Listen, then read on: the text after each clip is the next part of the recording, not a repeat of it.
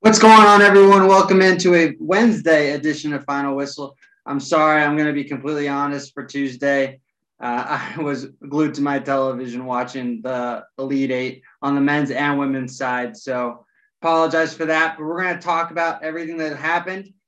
What are the teams that are in the Final Four on the men's and women's side? We got some great matchups. One Cinderella on the men's side. And on the women's side, it pretty much held serve like how I predicted it was going to go with the four teams that push through to the Final Four. But most importantly, we're going to talk about Major League Baseball's opening day that takes place tomorrow. I'm going to give you my predictions for the playoffs, and I'll even give you my World Series champion. So let's first start. Look at the NCAA tournament on the men's and women's side. For the women, these are going to be your Final Four matchups South Carolina versus Stanford, as well as Arizona versus UConn. I think we're all pretty much going to end up leaning towards and hoping we get Stanford versus UConn. They've been the two best teams clearly this season. Stanford actually had an issue last night against Louisville. Louisville really pushed them and they had to rally in the second half. UConn, they might be lucky to be there technically because, in my opinion, Baylor got clearly fouled at the end there. Do you, do you call it? Do you not call it? It's the issue of officials not trying to control the game at the end, control the game at the end. It's really difficult to, to take a precedent there and make that call. Did he not have the angle or did she not have the angle? We don't know. But it looks clearly on replay she was fouled. She at least should have had two free throws to have a chance to potentially either tie it or even have an opportunity to win it. So UConn survives, beats Baylor. As, and then on the other side, Arizona clearly have been the story of the tournament, the three seed, first ever Final Four appearance that they will be taking place. So, congratulations to them. The Wildcats will be the first time in the Final Four. Not much of a celebration when you get UConn. So, let's see what we're going to be. We're not going to be talking about those matchups too much because we're going to focus on baseball, but really intriguing. Stanford's outside shooting. They is that t- that's how they go and they've struggled in games three or four times this year, and they've lost two of them. Last night they got away with it. It'd be unique to see how South Carolina's very effective defense, especially how dominant they were against D, uh, Texas the other night, absolutely holding Texas under 40 points throughout the entire game. So really interesting strategies there. And then I'm sorry, Arizona. I don't know how you're going to be able to beat UConn. You're going to have to shoot absolutely lights out and just hope that a couple of the UConn ladies have an off night because I think that's all it's going to really take. And I think it's going to be Stanford and UConn in the championship. We'll talk about that more a little bit on Friday.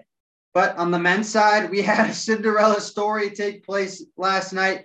The UCLA Bruins took down the Michigan Wolverines. I was very reluctant. I thought Michigan was going to handle business after their Actually, I didn't think Michigan was going to handle it. I had Florida State coming out of that, Alabama coming out of that section, or State versus Alabama. Florida State beating Michigan, then Alabama beating UCLA. Got both of those wrong. And then UCLA surprised me most of all and really took down Michigan at their own game. Yes, no Isaiah Livers. That was critical. And UCLA really pushed every button. Johnny Juzang, the Kentucky transfer, was absolutely lights out in the first half to even give them the lead and then they held on down the stretch. Franz Wagner had a wide open look for three at the end, airballed it. It's going to really sting how for him how that ends up taking place there. I think on the other side that you really have to take a notice that what are we going to do at the end of the game too? Because they got Mike Smith ended up they were down two. I think they should have went to the rim. He didn't. He pulled up for three. It was long, and that was pretty much all she wrote really interesting, unique to see how Michigan ended up trying to play down the stretch. Was not the way I anticipated, but UCLA holds on. True Cinderella story. On the other side, Gonzaga, absolutely dominant. Wasn't even a contest. UCF, USC didn't even look like they belonged on the same court. They came out scared last night, and it really showed. They didn't know what they were doing. Gonzaga was absolutely beating to the basketball, making plays defensively, and they shot 50% from the field and they still scored 85 points. That was their second worst shooting night. And in the second half, that was one of that was Gonzaga's worst half. And yet USC made zero ground on them. Zero. So Gonzaga is absolutely unstoppable. Jalen Suggs, Joel Ayayi, Andrew Nembhard, Drew Timme. List goes on. I could keep rambling off names if I had to. Corey Kispert. It's just ridiculous how good this team is, and I don't think anybody can touch them at the moment. And then the other two teams that advanced were Baylor and Houston. An old Southwest rival would be the rivalry would be the other matchup. Baylor Bears ended up getting some significant guard play against Arkansas. Davion Mitchell was he, nobody could stop him getting from getting to the rim in the second in the second half. He was in foul trouble, had three personal fouls in the first half. Didn't slow him down whatsoever. Took a charge in the first couple minutes, where he could have potentially gotten his fourth and be pretty much be done. Yet he stays in, able to make every play possible. Jared Butler hit some good shots. MaCio Teague had over 20 points. He was spectacular as well. Those three guards are absolutely dominant. And for Houston, they took care of business. Houston, ironically, is the first team to ever reach the Final Four with, and they only played double digit seeds. Played a 15 seed, then a 10, then an 11, and then a 12 in Oregon State. And Houston was rolling. Oregon State ended up tying that game with about five minutes left. And then sometimes that's how it usually works in most games. The team is able to claw their way back into the game, but they're never able to get over the top. Kudos to Wayne Tinkle and Oregon State. Tinkle, you, you thought you were going to be on the hot seat. You just landed yourself an extension, most likely. So those are their format. The four four matchups on the men's and women's side can be really unique to see. We'll do a full breakdown of those later in the week. But Major League Baseball is back, everybody. It's opening day tomorrow. Going to be really unique to see how these teams are going to be set up, how they're going to look. Again, especially in spring training, a lot of these teams have only been playing seven inning games. They haven't been going the full nine. Will the extra two innings hurt them? I highly doubt it, but still going to be really unique to see. And it's great to have baseball back. And Art Manfred actually came out saying that he hopes to have full full stadiums at hopefully in the middle of summer. Huh? Um, looking over both shoulders. Are we not in a pandemic still? Hello, Rob Manfred. Hello. Absolutely a stretch, major stretch. You might get some stadiums that where the COVID restrictions are a little bit not as or less restrictive, of course. You might get some stadiums there, but you get full stadiums across the country. Come on, man. Don't be ridiculous. We're not out of the woods yet. Do we see a, potential light at the end of the tunnel? Yeah, but don't overdo it. All right, so let's let's go through these teams, and I'm going to give you some predictions here of who I think is going to be advancing. Let's start off with the AL East. I don't think it's really close here. Yankees, uh, the Rays got rid of Blake Snell. The Toronto Blue Jays did get better. I don't know if they did enough. George Springer is going to start off on the injured list anyway, so they might be off to a slow start. And I think the Yankees are the clear cut favorite. Excuse me. In the AL East, I don't think it's really close. I like the Yankees there. I think Corey Kluber being added in just makes them that much more lethal with Gerrit Cole. And then it's going to be really unique to see how they're going to be able to play DH. DJ LeMahieu took a new six year contract. I think that they're going to be a real threat here in the American League. And I think they're going to be a really dominant here. AL Central. You have the Indians, you have the Twins, you have the White Sox, I'm rolling with Chicago. I think this is going to be a great year for the city of Chicago in baseball because I think the White Sox are going to make it out of the AL. And I think actually think the Cubs are coming out of the NL too. I'll touch base on that a little bit more too. But again, you bring in Lance Lynn as a pitcher, Liam Hendriks, a closer from my Oakland Athletics, who we somehow let go and let another key piece go. Not going to get into that because it really hurts, but he's going to be really he is going to be absolutely lights out in, in the bottom of the ninth for them Jose Abreu's coming back after getting had it, having almost an MVP award year.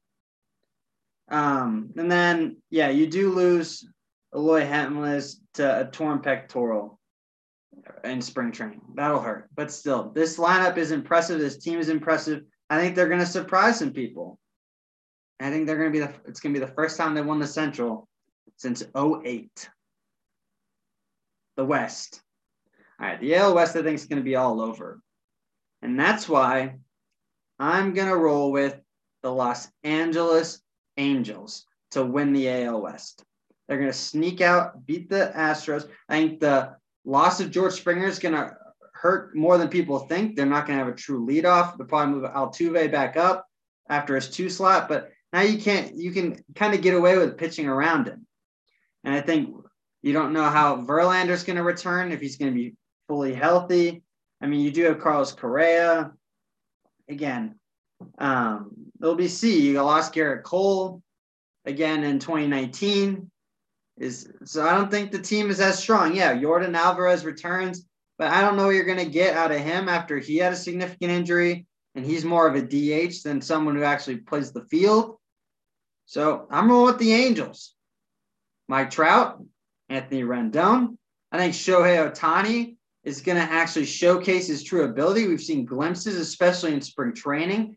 It's been absolutely lethal at the DH spot, and I think he's going to be a, he's going to be a not he's not going to be a full man rotation pitcher, but I think he's going to be a spot starter where you're going to see an opportunity for him to be able to come in, make an impact, and play and have a good spot start for the rotation. So LA Angels there. I know that's a shocker, but I think this is the, the Angels' best shot to play some meaningful baseball this season.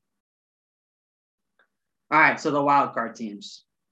I'm going to go one out of the AL East and the Rays. I think the Rays can still cut a team. None of them are still are on their rookie deals. You're still able to keep most of your pieces, other than Blake Snell getting traded to the Padres. I think you can still. Tyler Glasnow is a stud. That you're going to really see um, an opportunity here. And a real wild card is Walter Frank Wander Franco, who's the number one prospect. Will he be able to? Will he be playing right away? Will he be playing coming up from AAA halfway through the year? But I think they still have a deep collection of arms enough to get into the postseason as a wild card team. And then my second wild card, Houston Astros. I mentioned it all. I don't think they're going to win the division but I think their lineup and team is still lethal enough to make the playoffs. And I don't know what you're going to get out of Toronto and Oakland. Those are the two teams that I think we're going to be the true competitors there. Or even Cleveland's going to be down without Lindor. Minnesota's kind of eh. So I don't know what you're going to get out of the, those squads. So I'm going to roll with the Astros there. So I've got out of the East, the Yankees, and then the Rays is a wild card. Out of the West, I have the Angels winning the division, and then Houston as the wild card. And then the Central, I've got the White Sox. All right. The National League. Start with the East. I think this is going to be the most competitive division in baseball. You're going to have the Braves. You have the Marlins, who made the playoffs last year.